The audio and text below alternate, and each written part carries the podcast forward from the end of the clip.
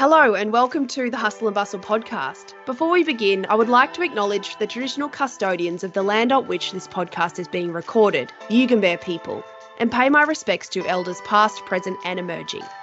My name's Nicole Bennett, and I'm an urban and regional planner, and I'm the host of this podcast. Each episode, I bring you conversations with city shapers and urban thinkers, leaders in the field of urban planning and city building. I'm located here on the beautiful Gold Coast in Australia.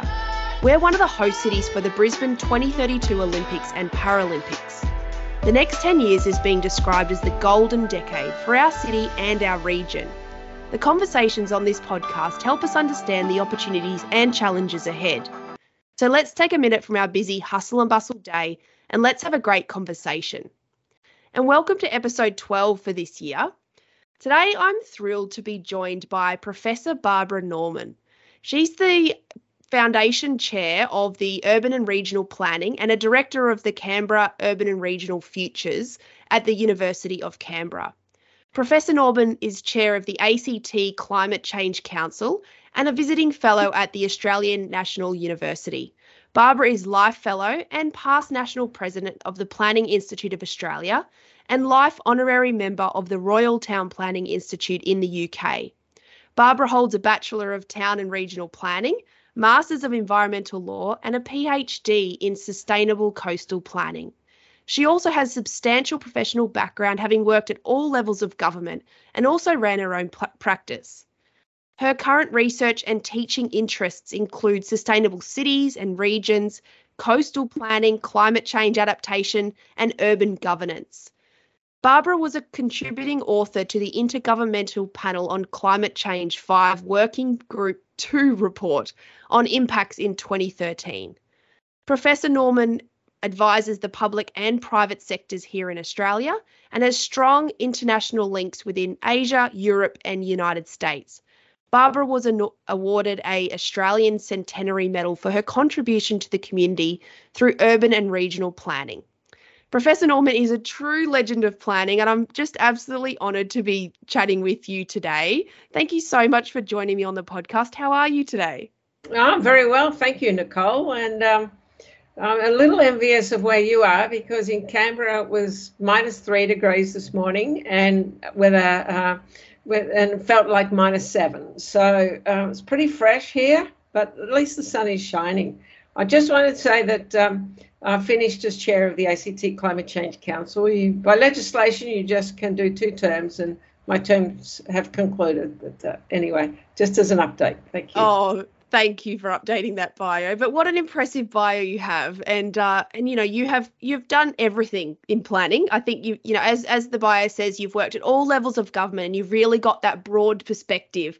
Uh, and and you know you've you've sort of contributed to some significant uh, pieces of work and and changes in our profession. So you know, I, am in awe of you. And, and I've said to you when we were just chatting earlier that I've followed you on Twitter for some time and I really love all of the the perspectives and, and expertise that you put out there. Um, and you've uh, you know you've had such a diverse career across academia and research now. Um, and those leadership roles in those peak bodies, um, such as the national president of the Planning Institute of Australia. So, I'd love to just um, pick your brain a bit today about sure. about planning, about your career, um, and just just to sort of um, you know for people to understand you know your perspectives and and where you've been and come from. What your top career highlights are. So how would you describe those kind of top moments in your career and why are they the highlights? Well i've occurred for different reasons at different times. Um, maybe i'll go back a little bit in time one of the one of the most formative uh, projects I worked on was um, transforming the city of Melbourne from a commercial retail centre to a much more livable centre with uh, uh, housing, residential development, mixed use, and all the activities you see, you see today. Uh, I was a young planner. I worked for the state government department um, and then in Premier and Cabinet at quite a young uh, professional age in my 20s. And uh, we are on something called the Central Area Task Force. It's very hard for people to understand that back then um, I could literally walk to each residential place, not even development place, in the centre of the city, in the CBD. Um, there was no, virtually no residential living in the centre of Melbourne, and that's very hard for people to understand today. Um, I was the first project officer for the South Bank development, which is just huge now. Nothing existed then, just old railway lines, and, and no one even knew who owned the land. So that was a very formative um, uh, uh, project and um, transformational one, and that really inspired me to uh, continue in planning uh, for the rest of my career, really. Um, so that was one.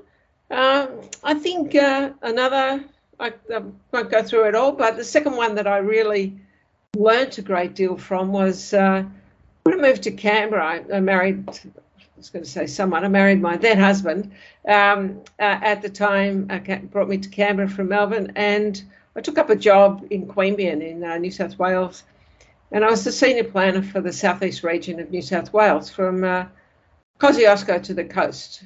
And so that was my really my um, experience. I'd had a little bit before, but solid experience in uh, regional planning, in uh, non-metropolitan planning, in working with uh, rural councils, um, dealing with issues around national parks and coastal coastal edges and everything in between. And um, uh, that was a fantastic opportunity, and um, I really loved it until I had a young baby, and it was getting kind of challenging to be going to Kosciuszko and breastfeeding at the same time. So it was. So I then moved to a role uh, more easily done at that time. Um, to, to bring all those family and work responsibilities together at the university at this ANU actually. Yeah, okay. Uh, and then a third one I'll just mention is um, which possibly people don't know so much about my background. I was housing commissioner in the ACT. So I had a really strong, and I also worked on the national housing strategy at the time. I had a, uh, quite a strong uh, period in my career working on housing issues. And um, obviously, as, as, a commissioner with uh, public housing and all the responsibilities there, and then on national housing policy at the time under the um, I guess it would have been the Keating government during the during the uh, mid '90s, late '90s, uh, and so I just mentioned those three: so urban, non non-urban, and housing, and of course all my work in climate change today. Um, yeah, it's important. Yeah, absolutely, and just shows the diversity of what a planner does, doesn't it? For sure, for sure.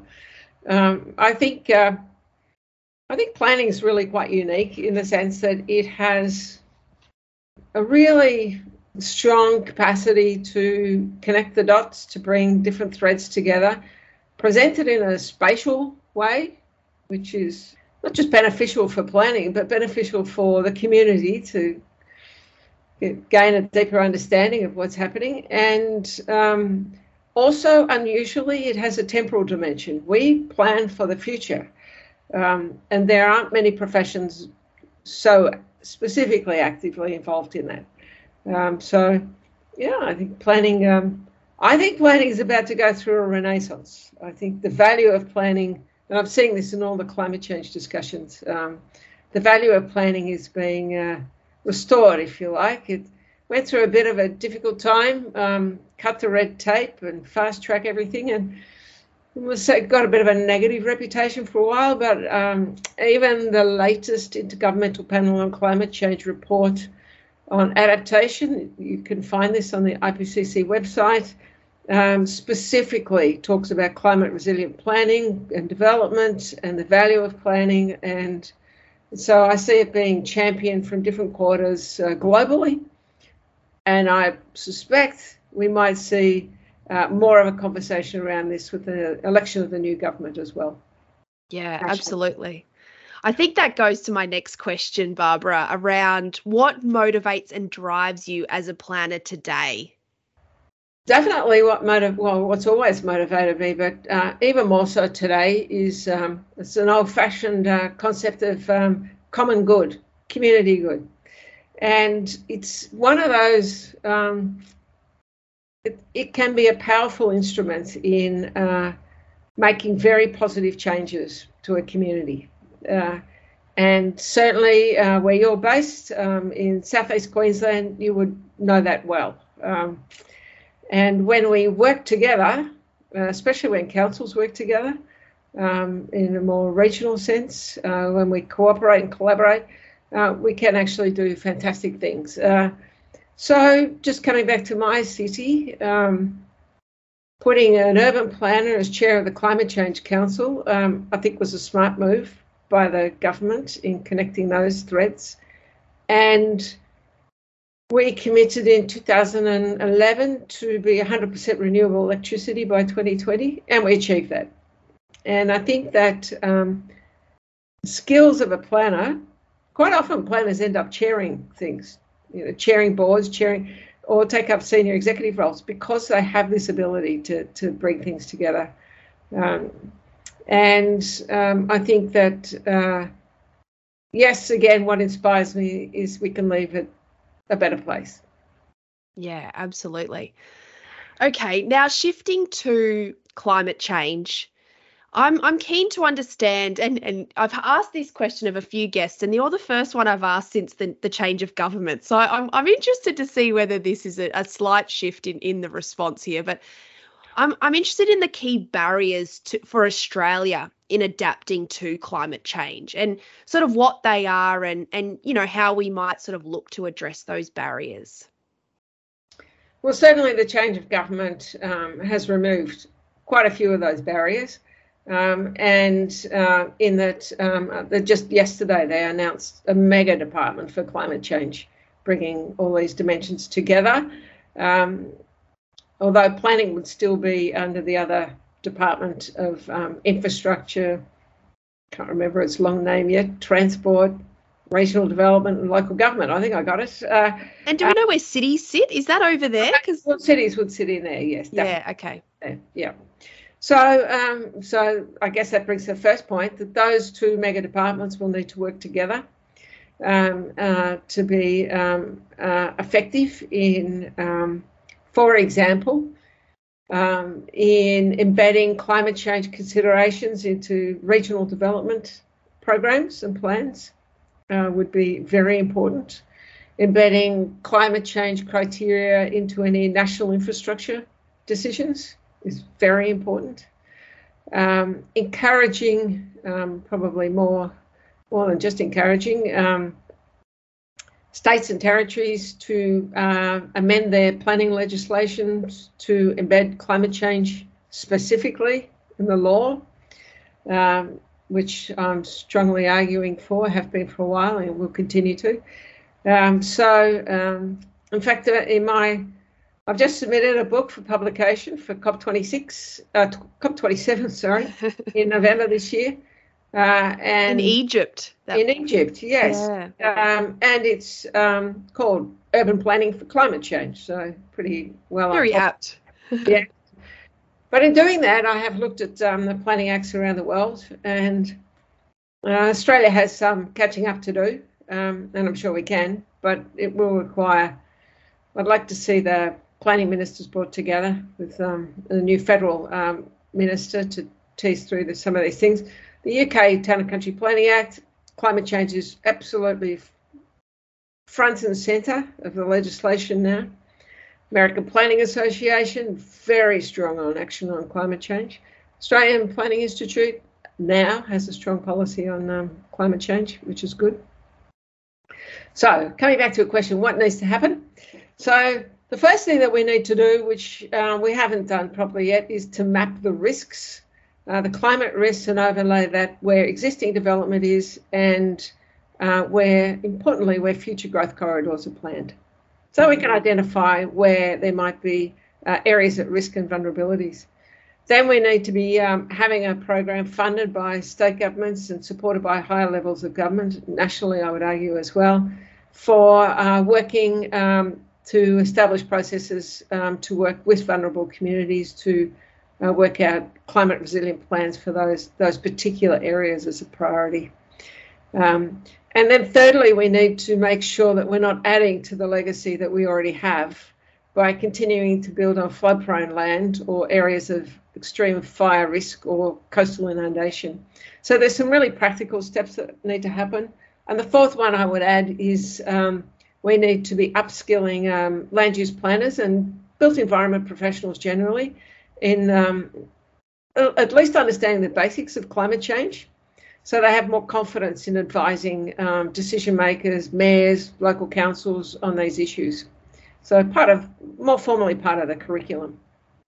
Yeah, absolutely. And it goes into that point of of proactive planning rather than reacting when, you know, climate impacts occur, you know, and we we were affected in southeast Queensland um, by the recent floods, you know, two sets of flooding events, you know, these one in 100 year type events that people talk about, you know, that we know are not one in 100 years, but it's that whole kind of you know these, these disasters that happen and everyone kind of gains a momentum around we need to do something different. And then you know now we've got sunny days again and I, I just hope that that momentum lasts and that people see that there needs to be a change in the way that we we plan our community so that they are more resilient when these events do occur in the future.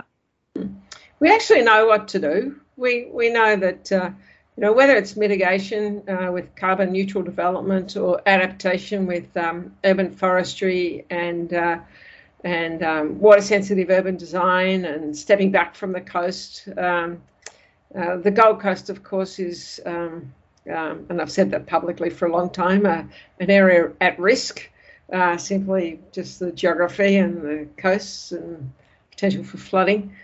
Um, so uh, we know what to do. We just need to we need to uh, put it into action and be proactive.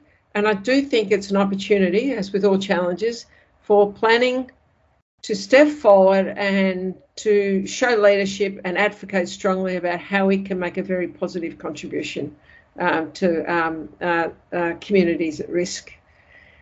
But I will also add that we're past the point of guidelines and advisory notes. Doesn't work. We've done that for the last 10 years. It's not changing, so, or too slowly. So I actually am uh, strongly in support of regulation. When people say industry will react, oh, that's a myth, really. Industry looks for certainty. They want to know what the rules are, they want to know what the certainty is, and then they will adjust accordingly and invest in accordingly. Just to finish on that note, I was speaking to someone from the insurance industry um, actually only this morning, and she was saying that um, increasingly they hear that the insurance sector will sort it out. They won't insure us, insure areas. Well, the insurance industry aren't happy with this because they're saying that it's too late then.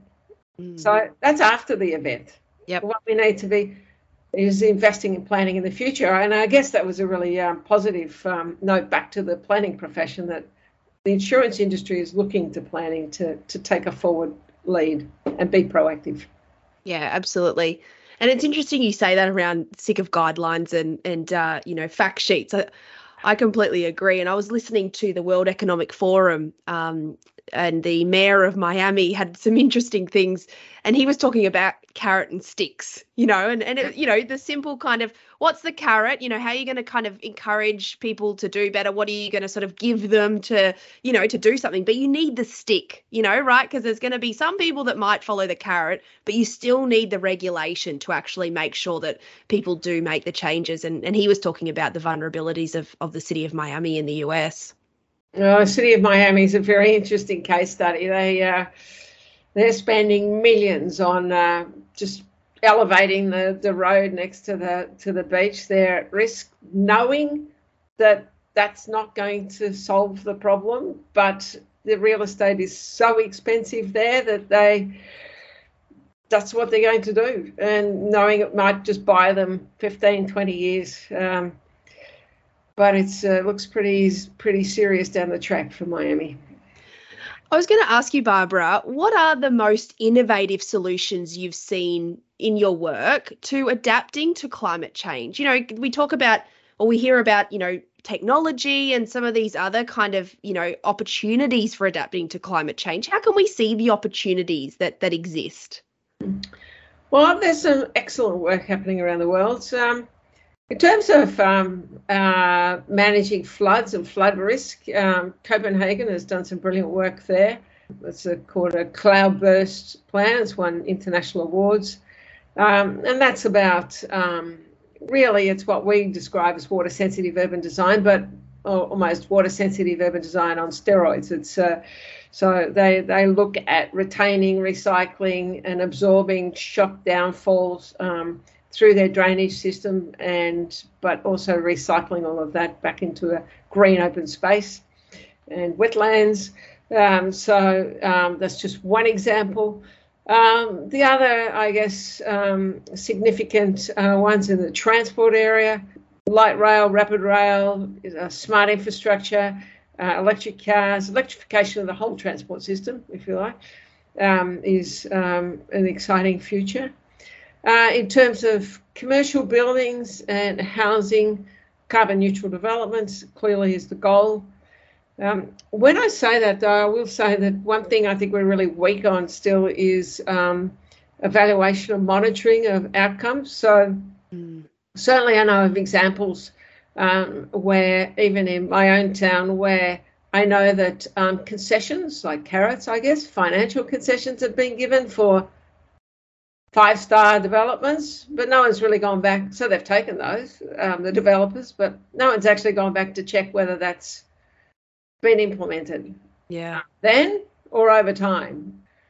Often it's the uh, budget item that's got the least money or even deleted when it comes to constraints, but it's something we have to invest in in the future because if we're going to be looking at um, outcomes like carbon neutral development, we need to have really clear criteria and we need to have performance um, evaluation monitoring with that.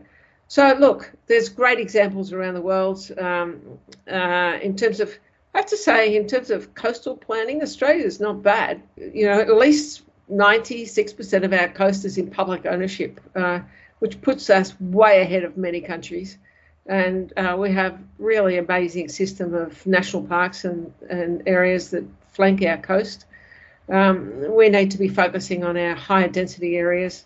We also need to be focusing on um, those areas that are vulnerable and, and at risk and equity considerations come in here where might be a low-lying caravan park, it might be uh, some of our indigenous communities, it might be uh, areas that that are not Miami or North Sydney beaches that are wealthy areas that have the capacity to move and adapt or negotiate with government. But I think as planners, we should be very mindful of those areas that need actually need our help. Yeah, absolutely. You mentioned the the carbon neutral development. Have you had much experience or, or seen many carbon positive developments where they actually have a positive impact on the carbon footprint? Uh, not in Australia, I don't think, uh, but there probably is. Certainly, we've got carbon neutral developments in Canberra that have been built and under budget and working very well. Um, so, uh, example at the Australian National University is their environment um, area, the Fenner School building. That's exactly that. Um, so there are examples. Carbon positive?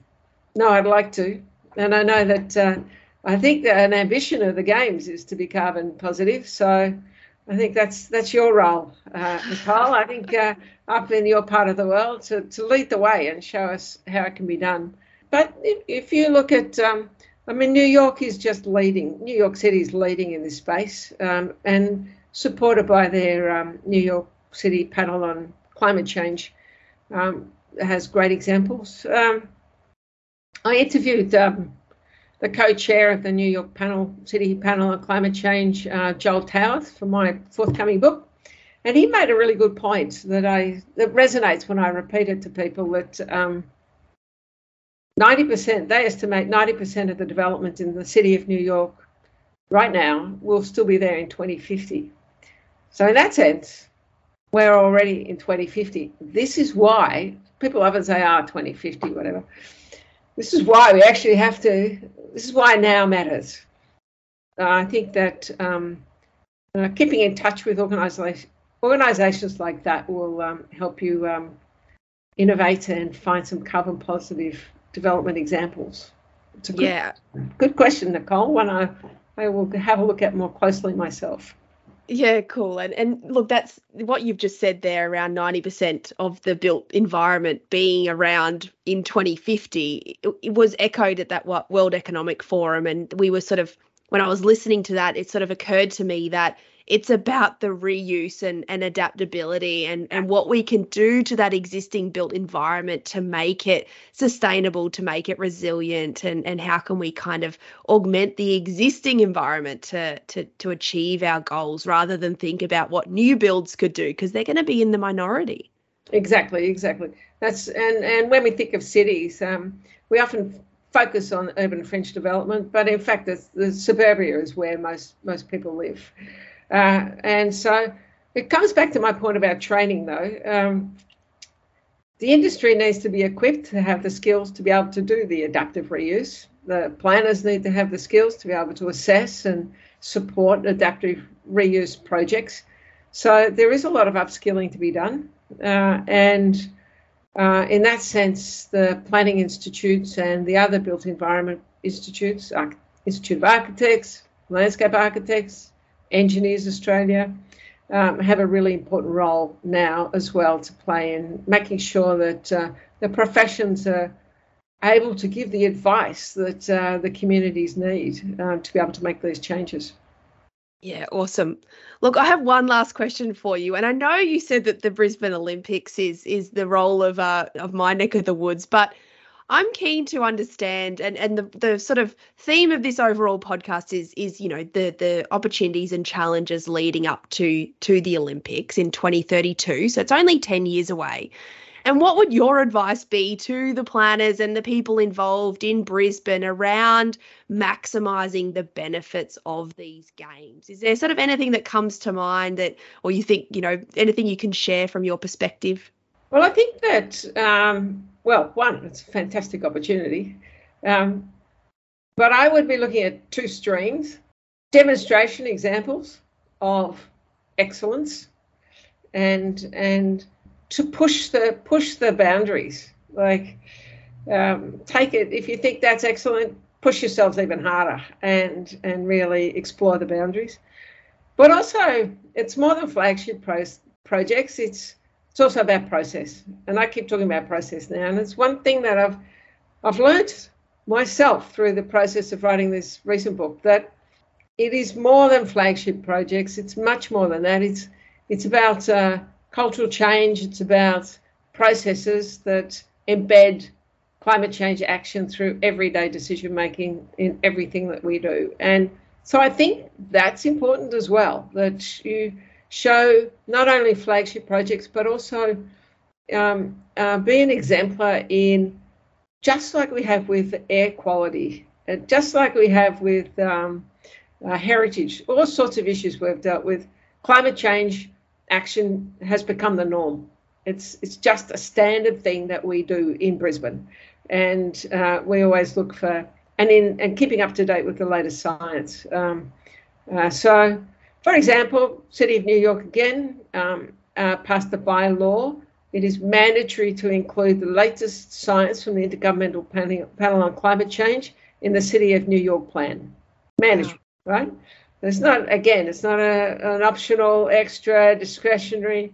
It's it's the law, and um, so I think City of Brisbane, the Olympic Games more broadly, uh, for for Queensland, um, uh, it's a wonderful opportunity to uh, showcase excellence about projects, but also how how to get it done. That's awesome. Look, that's so great. Thank you so much, Barbara, for sharing all of your your knowledge and your expertise, and you know, and just uh, being a, a breath of fresh air and an inspiration to many of us in the industry who have who have uh, watched uh, your your many kind of publications and, and positions. So I'm looking forward to this book. When will it be released? It's planned to be launched at um, COP27. Uh, so, um, but I don't know. They said to, I've got a feeling they might be getting it out a little earlier. Uh, awesome. So um, we'll see what happens, but definitely for COP27. And, and you'll be heading to Egypt. That's the plan. I not I do attend COP uh, meetings usually as part of the AN, ANU delegation, and uh, I plan to do that this year, subject to geopolitics, COVID, everything else. yes, exactly. Well, that's awesome. I, I looked forward to seeing everything that comes from COP27 because I think just in the last 12 months, the, the change in attitudes worldwide, but here in Australia as well, have been huge. So I really hope that that starts translating into some real action. I'm very confident it will. And just to finish, um, the Glasgow, I encourage people, your listeners, to look at the, the Glasgow communique that came, I think it was called the Glasgow Climate Pact. Um, you'll find it on the web. Outcome of uh, COP26 for the first time very clearly talked about um, urban planning and have asked all the nation states to report back on what they're doing about that. Um, and uh, at COP27. So planning again is coming to the fore very strongly. Awesome. I might link that in the show notes. Thank you so much for your time. It's been much appreciated. Great pleasure. Thank you, Nicole, for the opportunity. Not a problem. And thank you for tuning into the Hustle and Bustle podcast this week. If you've enjoyed this episode, please leave us a rating and a review. You can follow the show on LinkedIn and Instagram too. That's all from this episode. Thanks again for listening. I'll catch you next time. Bye for now.